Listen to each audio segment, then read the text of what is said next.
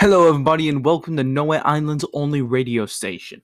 This just in, the Russian Tsarist regime has apparently been exploring more issues in the Great War than expected. Russia was one of the countries which was seen as the most likely to participate in the Great War, but people doubted how they would make it work. Though Russia has always had a large amount of people, they always seem to be far behind in terms of military strategy and equipment. Russian cavalry seemed like one of the biggest reasons for their military losses, and this was due to them using actual horses. The Tsar insisted on the continuation of the war, which as a result led to the Russian people growing angry with the Tsar. In an attempt to quell the anger of his people, the Tsar went to the battlegrounds himself to try and show that he still stood with the people.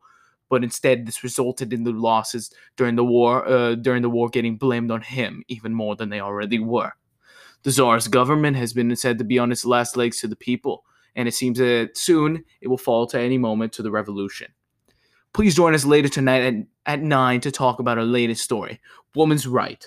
Should they have any?